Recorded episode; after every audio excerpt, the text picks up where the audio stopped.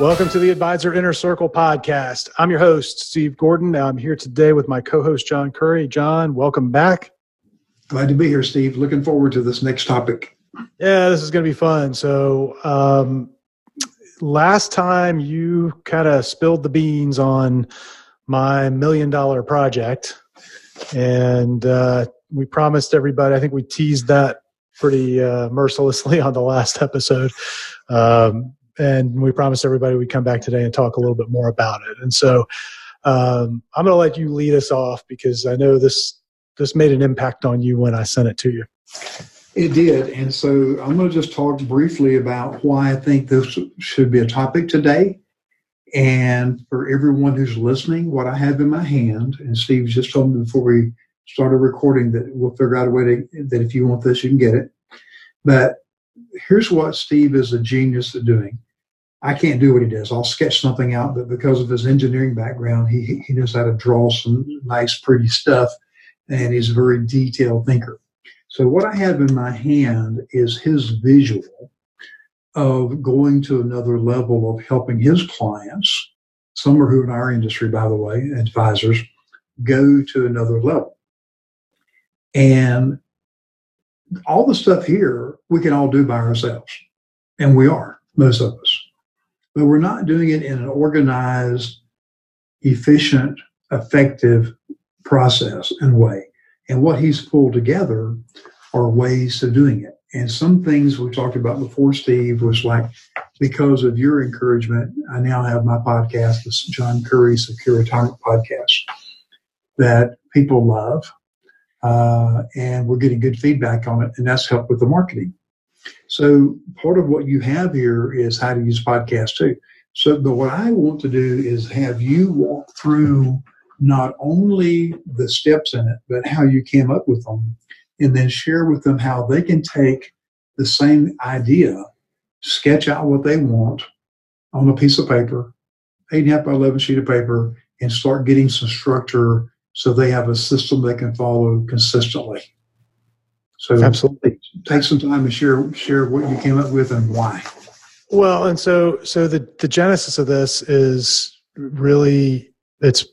I, I first came up with the sketch about three years ago, and I wrote about it in um, in uh, our Unstoppable CEO Confidential newsletter, which uh, we no longer publish, but we we did for about four years. Had a, had a paid newsletter that folks paid over a thousand dollars a year to subscribe to, and I this was one of the issues of that, and in, in a kind of early form. And it was interesting because I got a letter back from uh, one of our clients, and uh, it was this long handwritten letter, and he said when I opened it up, it was like the the you know grand unified theory of marketing and sales first time i'd ever seen it this clear um, and that told me I was onto something because I thought this was a, a fairly sophisticated guy. Um, you know, he's already knew a lot about marketing and sales. So um, I felt like I was onto something there. Um, I, John, as you know, I've been kind of a student, just like you're a student of how to craft a secure retirement for someone. I've been a student of how do you grow a, a, a professional service practice over time over the course of the, the whole existence of the business. And how do you do it in a way so you're not just jumping from tactic to tactic to tactic and getting frustrated or you're just saying well i'm not going to do any marketing. I'm just going to you know go to the chamber thing and shake some hands and hope that i run into a prospect. Um, but how do you actually build it into one unified system?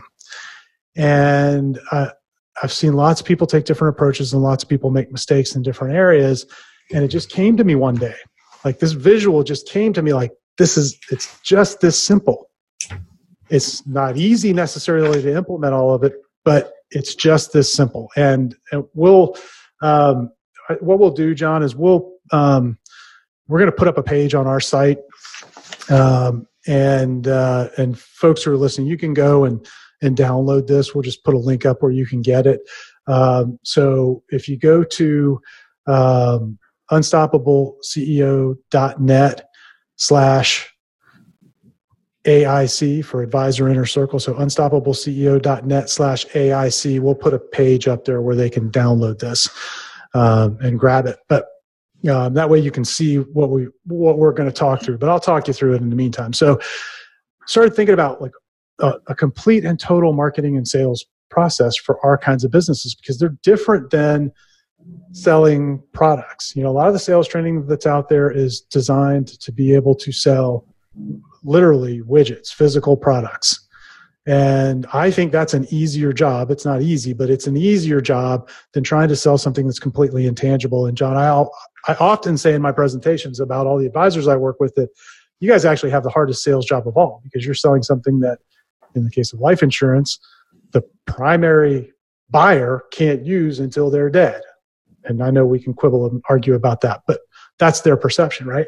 So it's this is a tough thing we're all trying to do here. We're selling something that nobody can touch and feel. They can't put in a bag and carry it home. Um, and and it's harder to do and it requires a great deal of trust and we're usually asking them to invest a lot of money and that's a different game so it it starts with a foundation and i found over the years that we've, we've been working with business owners now for almost a decade helping them implement pieces and parts of this as we got clearer on them. It starts with a foundation. So at the bottom of this diagram, there's a, a, recti- a rectangle that runs the, the width of the page. And it says ideal client solution plus irresistible offer framework. And I believe that that is the foundation of growing this kind of practice. So how those two work together and where john where i think so many businesses go off the rails and why they have trouble growing is they don't know who their ideal client is. They're not focused on um, a single target market or at least one or two or three target markets. And we've talked about that in, in previous episodes. So i'm not going to go deep into the details of that but the other thing that they're generally lacking is an irresistible offer you know and so the financial advisor will show up and say, Well, I'm selling financial products. The architect will show up and say, Well, I'm selling architectural services. And, and on and on and on. The CP, CPA will show up and say, I'm selling tax preparation. But nobody wants to buy financial products. Nobody woke up this morning and said they wanted to buy architectural services or tax preparation. So you've got to think about how are you going to package up what you're doing and create an offer and actually create multiple offers from what's my offer to get in front of people in terms of an offer for a presentation what's my offer to get people in my office for an appointment? And what do they get out of that? And what's my offer ultimately uh, of the transformation that i'm going to create for them when they become a client? Um, and most people don't think through those. You've done a very good job john of thinking through that. So you know if we break that down you have multiple presentations that you invite people to and each one has its own offer and promise of an outcome that they're going to get out of that which is greater knowledge whether it's around social security or medicare or building a secure retirement you've created all of these offers that get you in front of people and then you've created an offer around your appointment which is called the focus session. You want to tell them about what, what is the focus session about? What does focus stand for? Well, I uh, took the idea while I was in a strategic coach about DOS. I said, DOS is good, dangerous, opportunity, strengths. I said, but I, I want something that will cover a little bit more. So focus is, let's talk about your future. So the F stands for future and family. So let's talk about your future. What are your opportunities? What are your concerns? Where are you unique? And what are your strengths? So I found that offering that, so sit with me face to face or by telephone, and we'll talk, we'll focus on your future. We'll focus on your retirement. So the word focus worked for me because it's a focused session, and we'll determine at the end of that do we pick one little thing and work on it, or do we look at everything?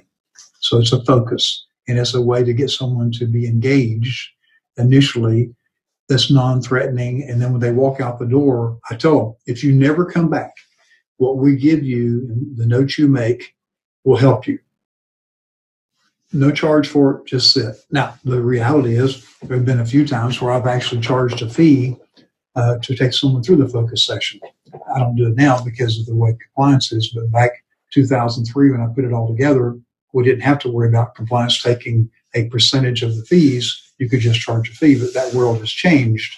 So I had to modify it some. Well, so let's let's break that down a little bit because I want to make this idea of an offer really clear because this again, this is the foundation. If you if you don't get this in place, everything else is going to be more difficult. Not impossible, but more difficult. So most advisors will offer an initial consultation, right? Is that what that's usually called? Yep. So let's just compare the excitement around an initial consultation and a focus session where we're going to talk about your future and your family and your opportunities and your uh, concerns. Concerns and your uniqueness and your strengths. And at the end of that, you're going to get a tangible set of notes and ideas that are going to help move you towards a better future, right? Correct. That's a heck of a lot more compelling than going to see a financial advisor. And in everyone's mind, I know you all like to call yourselves financial advisors. Do you know what everybody else, all your prospects think you are? They think you're, yeah, you're either an insurance salesperson or a stock salesperson in their minds. That's right. You could call yourself whatever you want. You're not going to change that positioning easily. Okay, that's what they're, and they're fearful of that. And so if it's just an initial consultation, they know what that is. That's your opportunity to, as John, I know you like to say, to to uh, have a cash ectomy on their wallet, and they they think they're going to get hypnotized or hit over the head, and they're going to walk out poorer than they walked in. Right? That's right. That's but what they think. That's what they think. So really, though, what you all you've done there, it's the same meeting. It's the same meeting, but you've created this offer around it where now you're very, very clear about what's going to happen. It's the same meeting, but here's where it's different.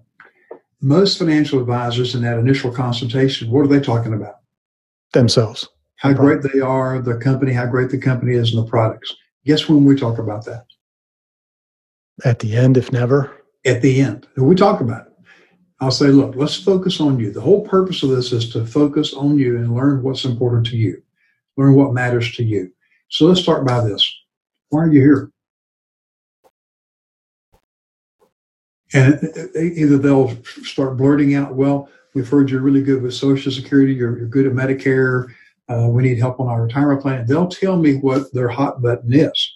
And by the way, they when they complete my questionnaire, there are four questions asking them you know, what's important to them, so that helps. But now it's all about them, and that's where you're headed here in just a minute with the, what you've put together.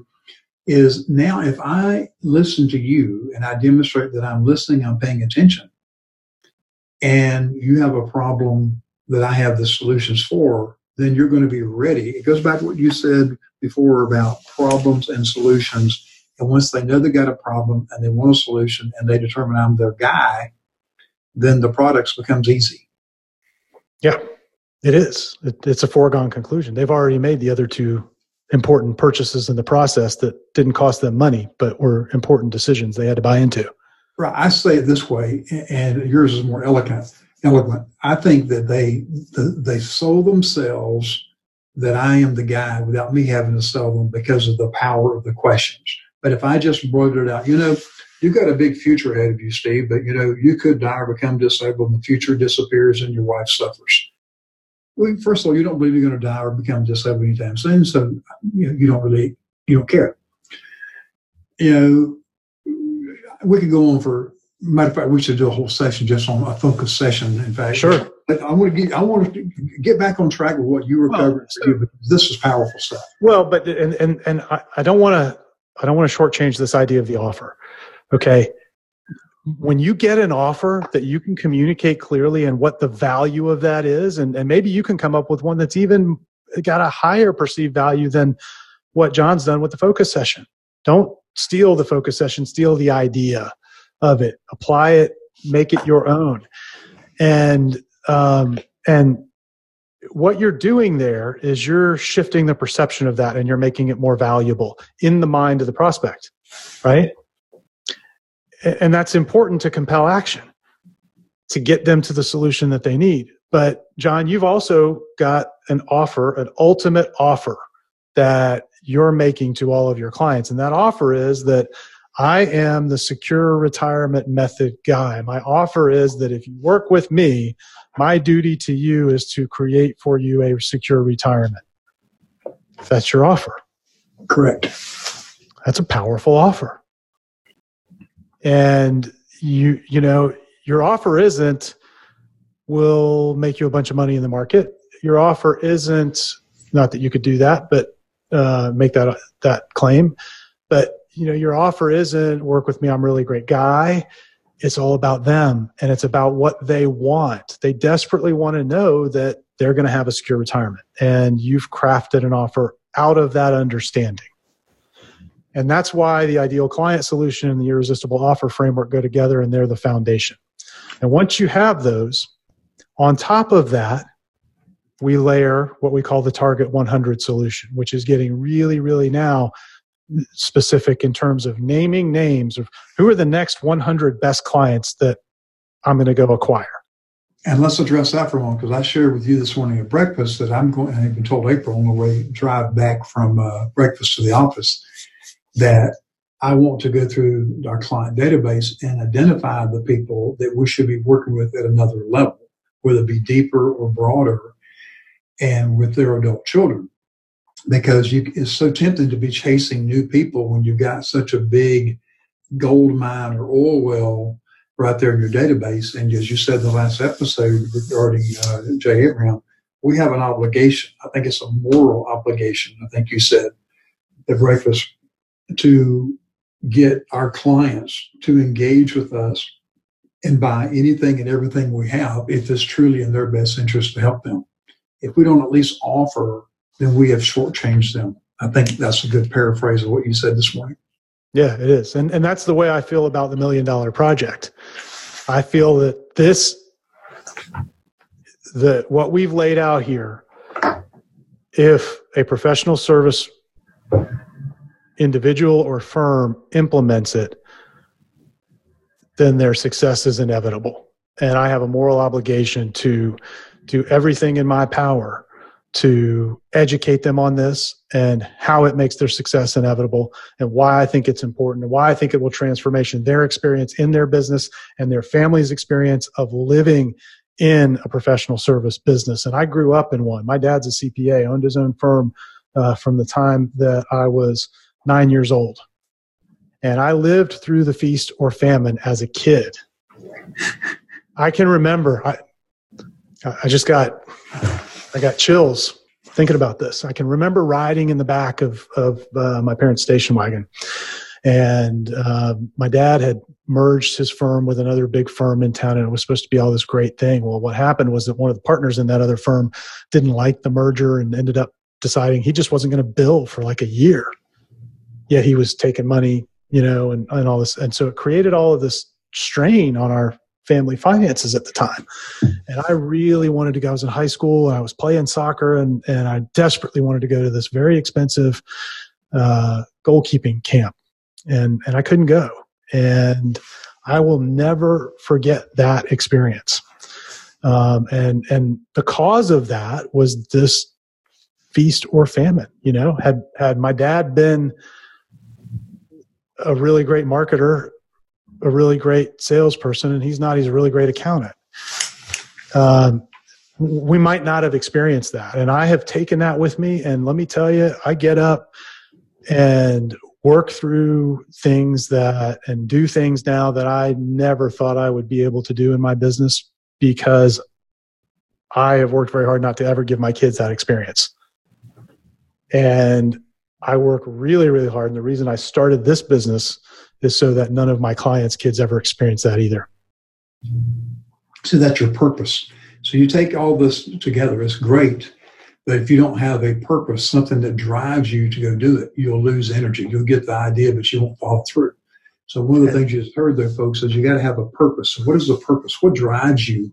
What will drive you through times of when it's tough? What will drive you through when you had 10 people in a row saying, I don't care how great you think you are, I'm not interested what will drive you when you just reach a point of where you're drained and you say, why the hell am I doing this anymore? Because if you haven't experienced that, you will eventually. And I, I first of all, thank you for starting this podcast and giving me the opportunity to tell what I tell you what I just told you. I've never expressed that publicly before, so I, I think that'll that's powerful uh, for me anyway, um, and it will be for our clients. So that's the power of the million dollar project. Um, and uh, and so I started laying this out, and there are three parts to it. So as you begin to think about your marketing and you've laid that foundation, you've you've identified your ideal client, you've created your irresistible offer, you've identified the first 100 of those ideal clients that you're going to go acquire by name. Not generally, but literally, you have a list and you have their first name and their last name and their email address and their phone number and their mailing address, everything you can know about them in a list. Then we get to the marketing. And I've seen people screw up marketing so many times and in so many different ways, and it's just not that hard. There are three parts to it there's what I call the attention ladder, which is how we generate leads. There's what I call the omnipresence advantage, which is how we do this really difficult thing of getting total strangers to believe that we're the guy or we're the gal and trust us enough to hand over, in your case, John, and for everyone listening to this, their nest egg, their life savings. In my case, to hand over the future of their business. That's the way we look at it. And that's how we create that trust is through what I call the omnipresence advantage. And then the, the third piece, which on this diagram is over on the right side, is called the sales breakthrough. And I, you know, I, I think in in the world of financial advisors, you guys are probably light years ahead of a lot of the businesses we deal with. But if I'm dealing with an accountant or an architect or an engineer or a coach or a consultant, they're usually really, really great at the technical aspect of what they do, but they're deathly afraid of selling most of the time. And we've created a very simple process to allow them to sell with authority. And so we, John, we can we can dive into all of these. Um, and there's an order of operation here that I think is important. In other words, you could if you imp, if you implement these out of order, you're going to create problems for yourself. So where do you want to go next? I want to talk about the the visual that you have in the very center of this, from the standpoint of you, you have a, a one big circle and a smaller circle. You have you in there, and then you have these lines and different people in there. So or different words. Share that. And then what I will do is I want to bring this to a way of how and what I want to do is I want to do this again, but I want to do it in a manner of where people can have a visual so that um, with, with you offering that visual now, we'll figure out a format later. I, I think this is something we should even consider doing a webinar on for people. Sure. Some, yeah. So valuable. If there's interest, so if there's interest in us doing a, a webinar on all of this, just uh, email John at, at uh, what are you, John underscore Curry at glic.com? That's right, G-L-I-C.com. And I'm Steve at unstoppableceo.net. So just drop us an email and, and let us know if you got interest. If there's enough interest, we'll we'll do a webinar. I want to set the stage on something. I want to explain this visual a little bit different than what you just did there. So Steve talked about the very bottom, ideal client solution plus irresistible offer framework. And then target 100 would be the 100 people that you've identified that you would like to get as a client. You know enough about them to know that they are someone worthy of your time to go after. Would that be correct so far? Yes, absolutely. And then you've got three, what I would call major concepts the attention ladder, and that is a three step process also of where you're getting people into your system by getting their attention. Because if you don't have their attention, you don't have a chance. So you got to get their attention. Hey, uh, I've got something I think is of value. Uh, if you agree, then enter my world. And we'll come back and talk about that moment. Then once they're in your world, they're going to get something, either email, books, social media, podcasts, webinars, seminars, etc. We'll come back to that. And then once they're inside that world, you got to determine do we engage? And you've got here pre sale presentation, a simple sales conversion, and then they become a new client. So take us through this thing. Okay, the shortcut it. Somebody gets into your world. Either you sent them an email, they heard about you, it doesn't matter. They're now inside your world. So talk about that big circle and once they know who you are of how you use the skills that you have and the technology and ideas to get them to want you. Right. So that that circle in the middle is what we call the omnipresence advantage. What we're trying to create is this sense of omnipresence within your tightly defined market. So everywhere they look there you are. I'm going to repeat that. Everywhere they look there you are. Yep. and and and there you are with an idea where they go oh, that's good. I need that. And with an email, oh, that's really good. Or you're giving a presentation or you're seen with somebody that they recognize. And, and John, we can talk about how you do this because you're a master at this. Um, but the idea, and this is, if you're not, if this is not your first day in the business, um, and I'm going to assume for most everybody listening to this, this is not day one for you, then you probably already have people in your world. Yes. And, and the the place where people get sideways on marketing is they will go and try and implement what we call the attention ladder to try and get new people in without having the omnipresence advantage in place first. And you end up it's it's like dumping leads into a bucket that has no bottom. They just flow out the bottom if you don't sell them right away. So put this in place first. And the the easiest way to start it is either with an email newsletter that you send weekly, or I personally think a, a, better option is a podcast that you do weekly because the podcast actually gives you some leverage. It allows you to kind of create your omnipresence piece where you're showing up again and again and again at the same time that you begin doing lead generation because you're going to interview people who could be potential clients or sources of referrals. And we've talked on another episode about how to use a podcast. So go listen to that. We went deep on how to use a podcast uh, to, to do both of those things. But you get a lot of bang for your buck out of a podcast in that one activity. But there are other things that need to happen in there. So you record a podcast, that's great. Well, you also want to email everybody that's in your world every time you have a new episode. You want to do that in such a way where they go, "Oh, I wonder what I wonder what John Curry's got for me today. I'm going to listen to that." Okay. And you put it out on LinkedIn or on Facebook or on Twitter or Instagram or whatever social media, you know, where your people are gathered. And you put it out there. So everywhere they look, there you are. Okay. We're taking the one thing, a podcast, and repurposing that investment in different ways to create the perception of omnipresence. And the part I'm the weakest on is the social media. We've not been posting it on LinkedIn or Facebook. That's coming uh, April has informed me we will be doing some of that within rules of compliance. But the the things that we have been really good at is making sure that either by a postcard or a newsletter that people know these podcasts exist. And I'm constantly looking for new topics and people to interview. Bob, I got to share this with you. On the flight up to Philadelphia Monday, I was fascinated by on the lady flight to Atlanta to Philadelphia uh, got to talking with her. Her name, her name's Marguerite. She's 76 years old. 76 years old, flight attendant, been in the business over 50 years.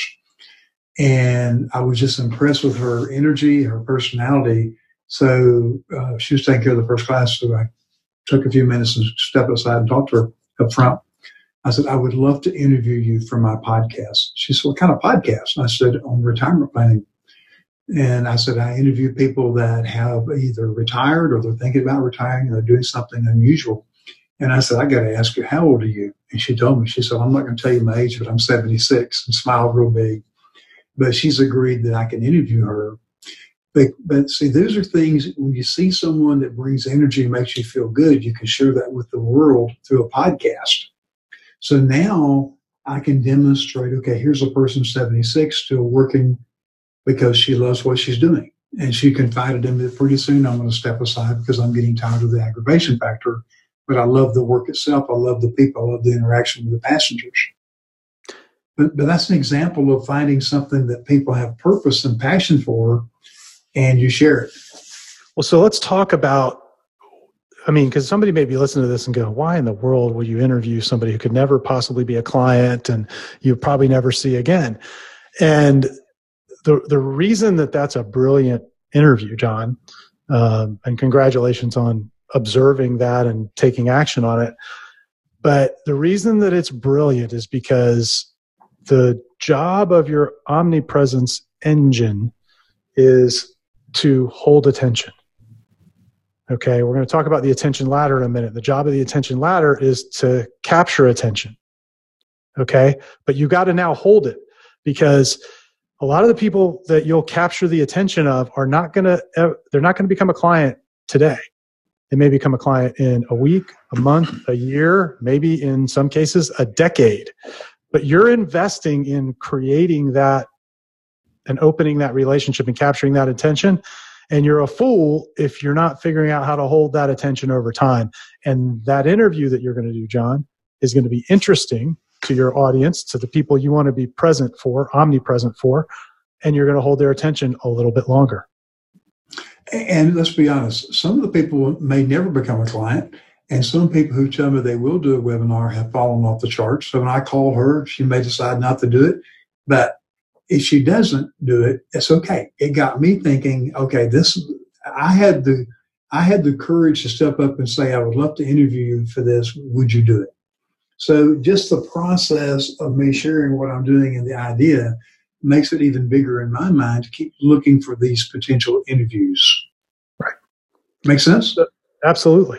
Absolutely. So the whole goal of of of omnipresence is to hold that attention over time because that's how you stay in the game long beyond your competitors. And it's not easy to do because even, even some of the people that I talk with will say, well, I, I love this interview. I didn't care so much about this one. But at least they listened to part of it. at least they're aware of it. you're not going to please them all the time, but you're showing up. Yes. And, um, and that's really difficult for people. So, you know, uh, I see a lot of business owners that their idea of trying to be omnipresent, if they're lucky, is they go to a handful of chamber events a month, and maybe a handful is being generous. They might not go to that many. And, mm, you know, with the people who are spending the most money with them, they hopefully remember to call them, you know, maybe once a month or once a quarter. But the people that haven't done business with them yet, they largely ignore. And, and you're ignoring your future when you do that. Um, the key to making it happen is you've got to create a system that will allow you to create relationship or the feeling of relationship in your prospect and do it at scale, which is one of the beautiful things about this particular medium with a podcast is they hear your voice, they get to know you. Um, I used to do email marketing, um, and I wrote a daily email and uh, every weekday, and that helped. But we've a hundred xed the the ability to create relationship or the feeling of relationship in the mind of a prospect by allowing them to hear my voice. Um, and so, just don't let them see your face. Yeah, I know. I got a face. What's that expression? I got a face for radio. yeah. that, that's the omnipresence advantage, and it is it's your unfair advantage in the marketplace if you'll do it. It is an absolute unfair advantage in the marketplace. It is a game changer for you if you will do it. One of the reasons that that we started and, and we created our our growth flywheel program, which is a done for you, where we execute the podcast for people. You know, all you've got to do is show up and talk and and and do the episodes. Um, is that it's there's too many moving parts. It's too difficult, uh, and um, and most people won't do it. And so um, we, we've for you know we've tried to kind of remove that for folks who are open to it, but uh, but it truly is an unfair advantage. Uh, well, let me let me do a little shameless plug here too, folks. Steve uh, is the one who convinced me to do the podcast, encouraged me to do them. I knew I wanted to do it, but I didn't know how. And because of his service, I do them and would be doing more and more because I'm convinced that it's the way to go. Years ago, I did audio CDs and we'd mail them out to people to persuade. Still do some. Have some of the interviews you did of me on my stand-up desk in there now, and some that Marjorie, when she interviewed me. I have hundreds of each that we'll be sending out to our Dream 100 list, our Target 100. Yep. I want them to get something hard copy too. But I would encourage you that if you want to learn more about that, um, to you know, send Steve an email and say I want to learn more about it. But yeah, absolutely. I, I, think it's something you could help people with if they're interested. I, I know this is a shameless plug, but they need to know about it, Steve. That's okay. We're all hey, we're all in the sales business, aren't we? Yes, we are. What the make that's what makes the world go round.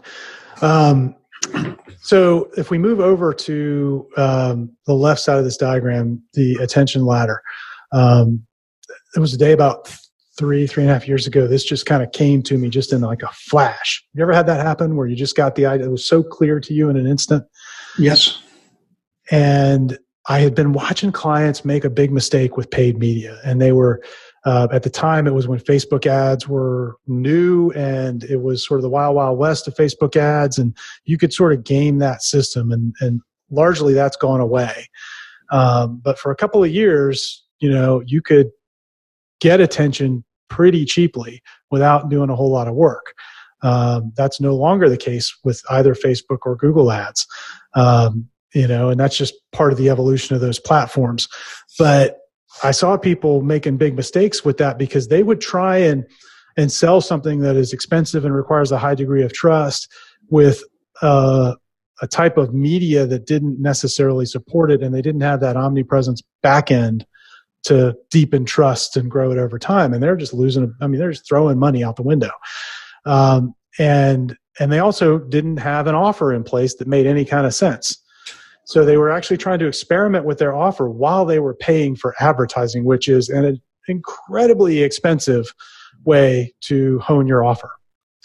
And um, you know, and I, I, I kept hearing people say, well, you know, we have to do this because it's the only thing that scales. You know, referrals don't scale, and that's a bunch of BS.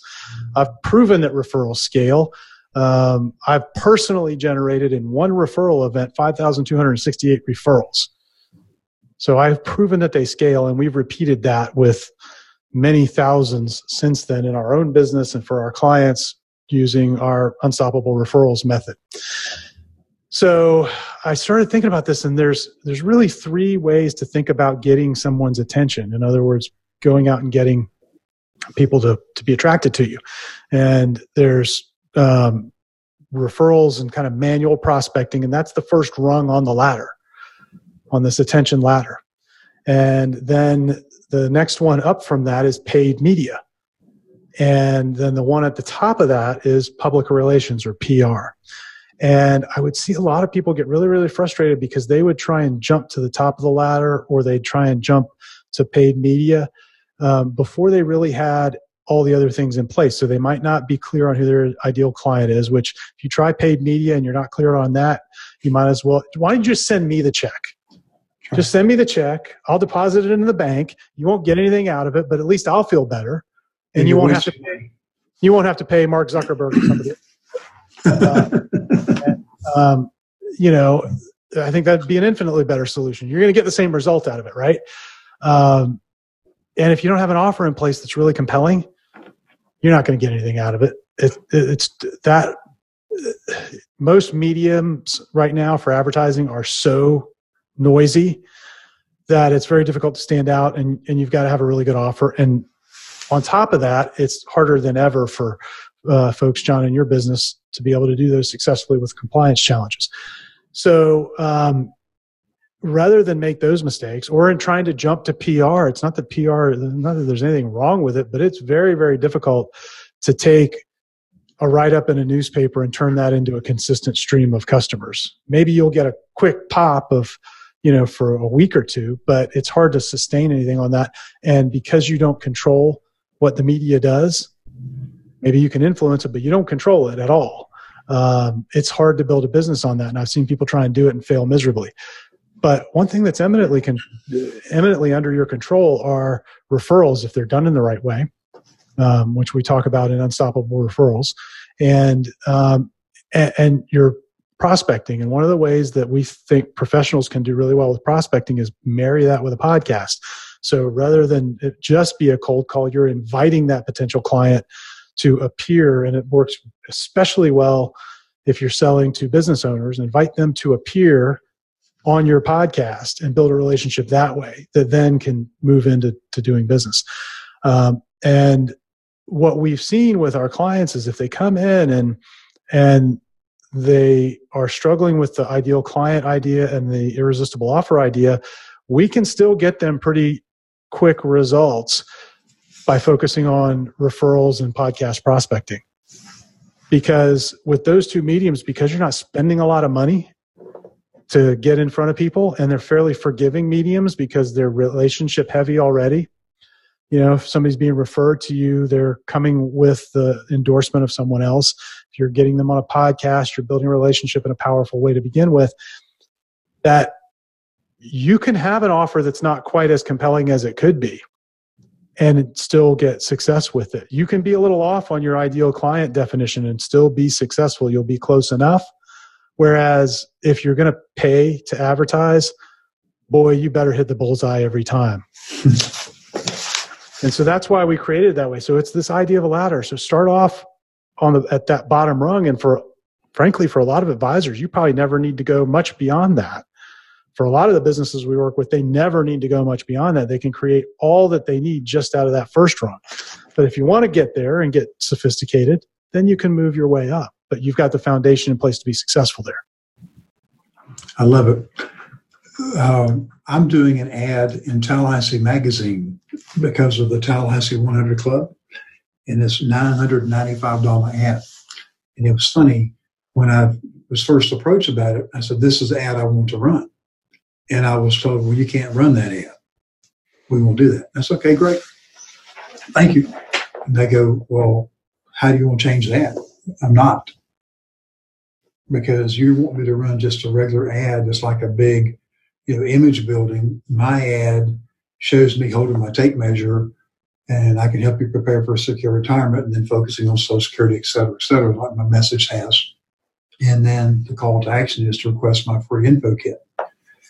And they, at first, the, the sales rep said, well, they'll never approve that. I said, well, tell Brian, he's the owner, just tell Brian that I appreciate the offer, but I decline.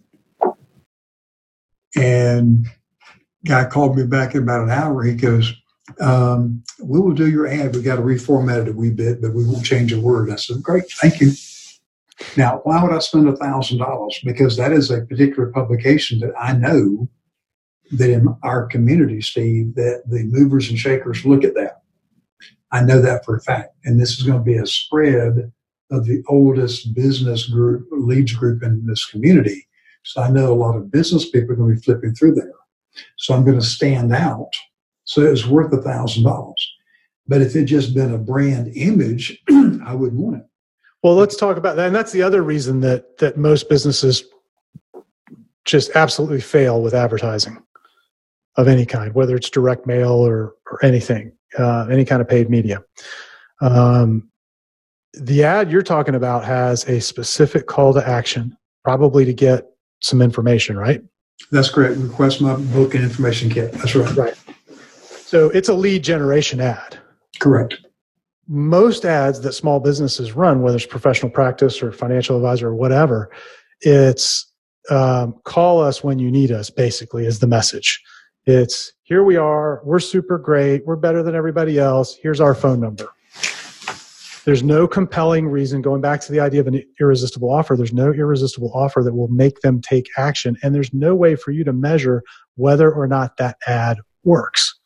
And so if you're not at the point where you're educated enough to be able to do that effectively, then don't waste the money there.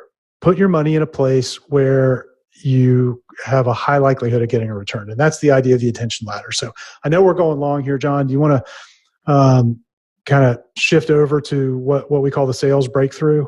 I do, because I think that's the most powerful thing uh, for the folks on the telephone today. And then another time we'll do more detail. But I know we got a few minutes left, so let's talk about that. So you've created this omnipresence advantage for yourself, right? And you're holding the attention of the people in your market that you want to do business with um, over time, which means you're touching them on a weekly or maybe every other week at, at the minimum, um, you know, throughout the year.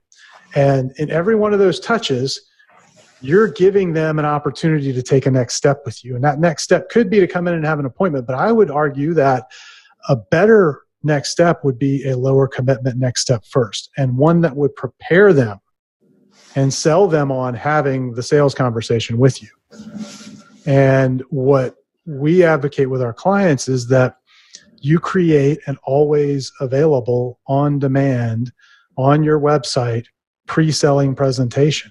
So you send out that weekly email with that latest podcast episode, and they think you're just absolutely brilliant, and they've seen you 32 times now because you've shown up every week, and they keep seeing you post things on Facebook and all of this stuff.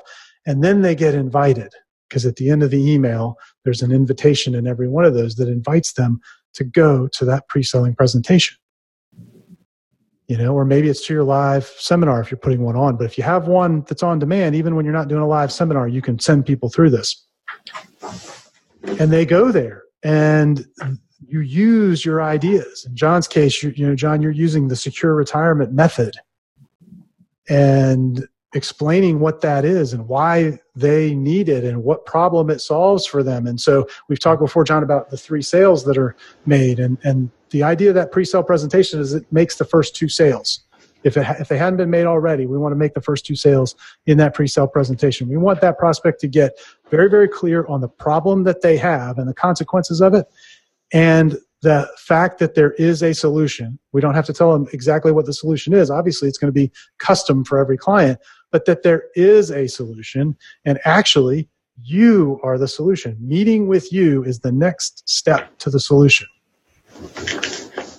And that tees up then the opportunity for them to schedule. And when we build these out for clients, we actually build it out so they watch the presentation, they click a button, and they go directly to a page where they can schedule that sales conversation, that one on one conversation. And then we've got a framework for that, um, which some financial advisors may find useful. You may already have this. A lot of the clients we work with really struggle in the sales conversation, but we call it the simple sales conversation. And it's just a, a very easy way to have a conversation without our clients having to know a lot of fancy you know judo moves to overcome objections and do all this other stuff because a lot of the folks we work with aren't any good at that but if they can have this very simple conversation, we have an outline that we take them through on how to have that, then they do pretty darn well because we've already prepared the prospect. The prospect has made that key buy in their mind. They bought that client as their guy, their gal. All right, let's let's break that down for a minute. So first of all, I'm the prospect. So I don't want to waste my time either. I don't want to waste my time. So if I see a presentation, whether it be a video or a listen to an audio presentation or a combination of the two, and I listen and I go, wow, okay, this person has hit a nerve. They understand me. They know what my problems are. Uh, they sound pretty good. They sound friendly. Sounds like that they have what I need. Now I'm willing to jump over the next hurdle and either have a telephone appointment with them or go see them face to face. That's really what's happening. That's what's happening in that, that pre-sale is I just, you're taking the attention to another level of, wow, this person is someone I'd like to learn more about and see if they can help me. I think they can. I'm not totally sold yet, but I'm getting closer and closer. And that is a powerful step that most people in our business don't do because they're fearful that the person's going to say no or not want to engage. Well, you know what? if you're not the right person for them, they shouldn't. So it's up to us to make sure that we're always doing what we need to do that's right for our client and position ourselves as being the person who can help them. But then if we find out that we're not the right fit, we need to be ethical about that and just simply say, Steve, this is not going to be a good fit. I, am not going to be able to do for you what you need done. May I suggest you talk with so and so? But what it does, it gets people able to qualify or disqualify themselves so it helps them and it helps us, the advisor. Do, your take on that? No, I, I agree completely. I think it's such a powerful way to to tee up a sales conversation and um, and have them prepared to be effective. It's it's better for them and it's better for you. Um, when they come in cold, they're really nervous. They don't know where things are going to go. They don't necessarily know what you're going to talk about. But really, what if you do the pre sale presentation well, you have completely set the stage and the agenda for the follow on conversation. And, they, and, and if they show up to that sales meeting, they've already bought you. They bought the fact that you're the guy. And that's important. And so but not everybody, even with all of that, not everybody will become your client after that conversation. And one of the things that works with this is it's it's got a fail safe. Okay? If they don't close, guess what? They're still inside your omnipresence engine. You're still dripping on them. You're still showing up. You're still holding their attention and you're deepening trust and reselling them on ideas and sooner or later they're going to come back around. But you're doing it at scale. You're not having to waste a lot of time doing it. You're able to communicate with one person as easily as you can communicate with 100,000 people. And so there's there's a lot that we've put into this that that makes it really resilient. I i think it is the blueprint for growing our kinds of businesses. And John, if I look at, at your business, I mean, if we want proof that this works, forget the, the two businesses I've built doing this. Um, if we look at your practice, um, you likely started at the bottom of the attention ladder and you had to prospect and you start we talked before about how you did that with personal observation and then with referral okay and then as you grew your business and honed your offer and got to the point where you were focused in on your ideal client, you began experimenting with paid media. The fact that you did that likely enhanced your uh, your credibility and your authority within the community, and you began to get opportunities to appear in earned media. So I know you were on a one of the Sunday morning uh, news programs at one point and interviewed, which then you were able to take that and put it on DVD and share it. You've been um, on public radio and in other places where you're getting earned media. You've been in the newspaper. So these things have a natural kind of progression where they build on one another. Now, all the while, you had a way to stay omnipresent with those folks. You had, and we've talked about this in other episodes, you had pre-sale presentations from very early in your past in your practice. So even without knowing all of this, you built it. And and really I think what I've done here is I've just looked at, at what you're doing, at the businesses I've built, at all of the businesses we have helped grow over the last 10 years. And, and this is the framework. I agree totally. And I, and I think the, when I saw this on the PR side, I thought, I'm not going to intentionally go out and look for a bunch of PR. It's a waste of my time and my energy. I'd rather spend my time. Well, I told you this morning when I go to the Economic Club of Florida, next time I go, it'll be uh, next week, I think it is. I will look around the room as I always do, and I'll pull out my little notebook and I'll start jotting down the names of people. I look at the directory, the uh, newsletter on the back side of it. There are those of us that are sustaining members that give more money. I will look at that and say, okay, who on this list do I want to add to my dream list, my target list, if you will, to start marketing to them? Now, to take a little bit of homework, but we'll make sure that we go there. Same thing with the Tiger Bay, the organizations I go to. So I don't want to be a mass, be perceived as, okay, everybody in the room is going to try to uh, get you as a client. I'll look around the room, just pick a few. And then I'm thinking in terms of prospecting from the standpoint, who do I want to interview on my podcast who has a big network that can, they can lead me to more than getting a sale. Because a one shot sale is one thing, but if I can get you to agree to be on my podcast and be interviewed, if I can convince you to share that with other people and they find their way to me, voila. Yeah, and you actually likely will create both opportunities, both to make the one sale and to get shared broadly. So, well, we both know that has happened already. oh yeah, absolutely. So, um, just bringing this all back around. So, one of the reasons I know you brought this up, John, was we, in the last episode we talked about kind of expanding your thinking. Yes. And the reason that you dubbed this the million dollar project was because I texted you and I don't know how we're going to implement this or ultimately if we implement it, but I said, I, I, I think the text to you was I think I've come up with an idea where I could make the offer that I would guarantee a million dollars in revenue, in new annual revenue uh, within three years. And of course, then they'd have that new annual revenue for as long as they didn't screw it up to a client that would come in and work with us for three years and allow us to implement all of this. And the tying this back to the last episode where we talked about expanding your thinking, um, that's a big jump of an idea for me. Yes, it is.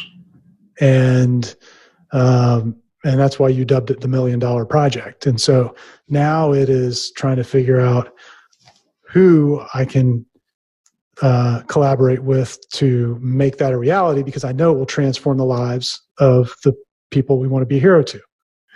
Well, let's do this. Let's talk about who versus how for just a minute. And then I think next time, next podcast, we need to talk about that because uh, it, once you get the who in place for each project that needs to be done, and you let them worry about the how, you're going to discover that you multiply yourself. And I'll just throw this out real quick. Yes, on the drive back this morning from breakfast to the office, April and I were talking. We have an hour and a half session when we're done here over the phone. She's in Jacksonville. She had two interviews yesterday with clients. Remember, I told you this one about having her interview clients to do reviews? Well, guess what? In both cases, business will occur, and I was not involved. And in one case, it's rather large. One's about $125,000 account, one's a half a million, about 450000 So I was not involved. And these are clients that, that have been clients of mine for over 30 years.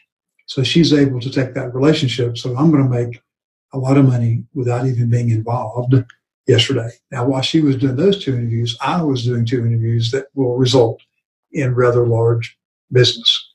And I can see you on the screen because you and I can see each other. Now you you've got this big old grin on your face. You're like a jackass eating briars. What's going through your head? Well, I'm sitting here thinking, well, uh, that that's a great example of multiplication. Multiplication is way better than addition. Oh, uh, yes, most, it is. most owners are in the addition business. I, I always want to be in the multiplication business, and you're in the multiplication business. Um, the other thing is, I was th- what got me kind of chuckling here was, man, that's the best kind of money in the world, the kind that somebody else did all the work for. Right. Well, I did some work too now. I yeah, you, know, you, you, you got the client originally. You've got the relationship. You have built the system. You brought April in and, and have trained her to the point where she could do that. I'm not saying you didn't do any work. Well, thank that, you. It, in that moment, grabbing that little piece of business from these clients did not require any effort on your part. I didn't even know about it until it was done, until the agreement was made. So that's, now, but that's an example of building your process and your system, folks, and then having people around you, which we'll get into building your team later.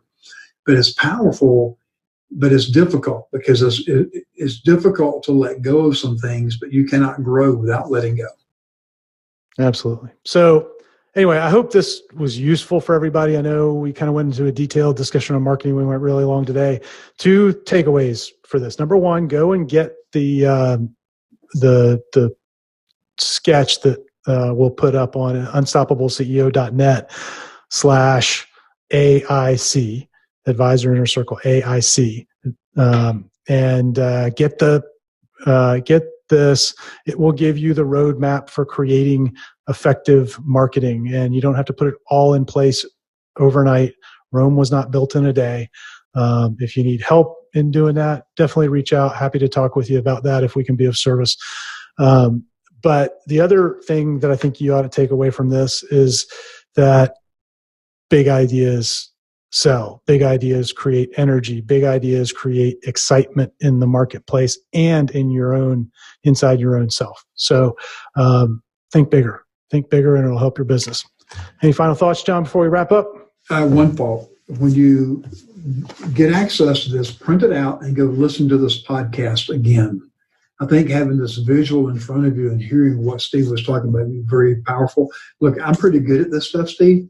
But I have a copy of this, and guess what I'm doing? In my journal, I will be cutting out this little visual on this piece of paper, and it will be in this journal based on today's notes from breakfast because that's a powerful piece there. If people just simply looked at that and say, "Okay," and I don't, I don't have the capacity yet to do all of this, maybe they only do one item on each side of this and they start by building a way to collect the names that'll get them motivated and moving. Then as they think bigger and grow, they'll go out and find the right technology. They'll find the who to implement this stuff. Whether whether it's you or somebody else helping them, it doesn't matter. But they'll figure it out. Absolutely, absolutely, and and truly, whether whether it's us or somebody else, we we want you to implement these things because they will change your life. Um, you know, and and uh, we can only serve so many people, so we'll we'll be just fine.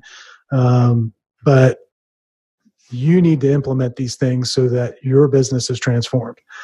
Uh, John, thanks again, and I'm looking forward to our next conversation. And, and, let's cover who, not how. I think it's a critical concept from one of our mentors, and I think it'll be very, very powerful for folks. I, I agree totally, Steve. It was a pleasure. I enjoyed it. We've been together over half a day now. You know, we started at 7:45 this morning. I love it, and thank you for your willingness to share this because I know this is something you're working on and you have an energy level that's off the charts. And I wanted people to hear, even if it is somewhat uh, difficult by not having the visual, but those who are serious will get the visual and they can listen to this again. Again, thanks, my friend, and thanks for everyone uh, for listening in.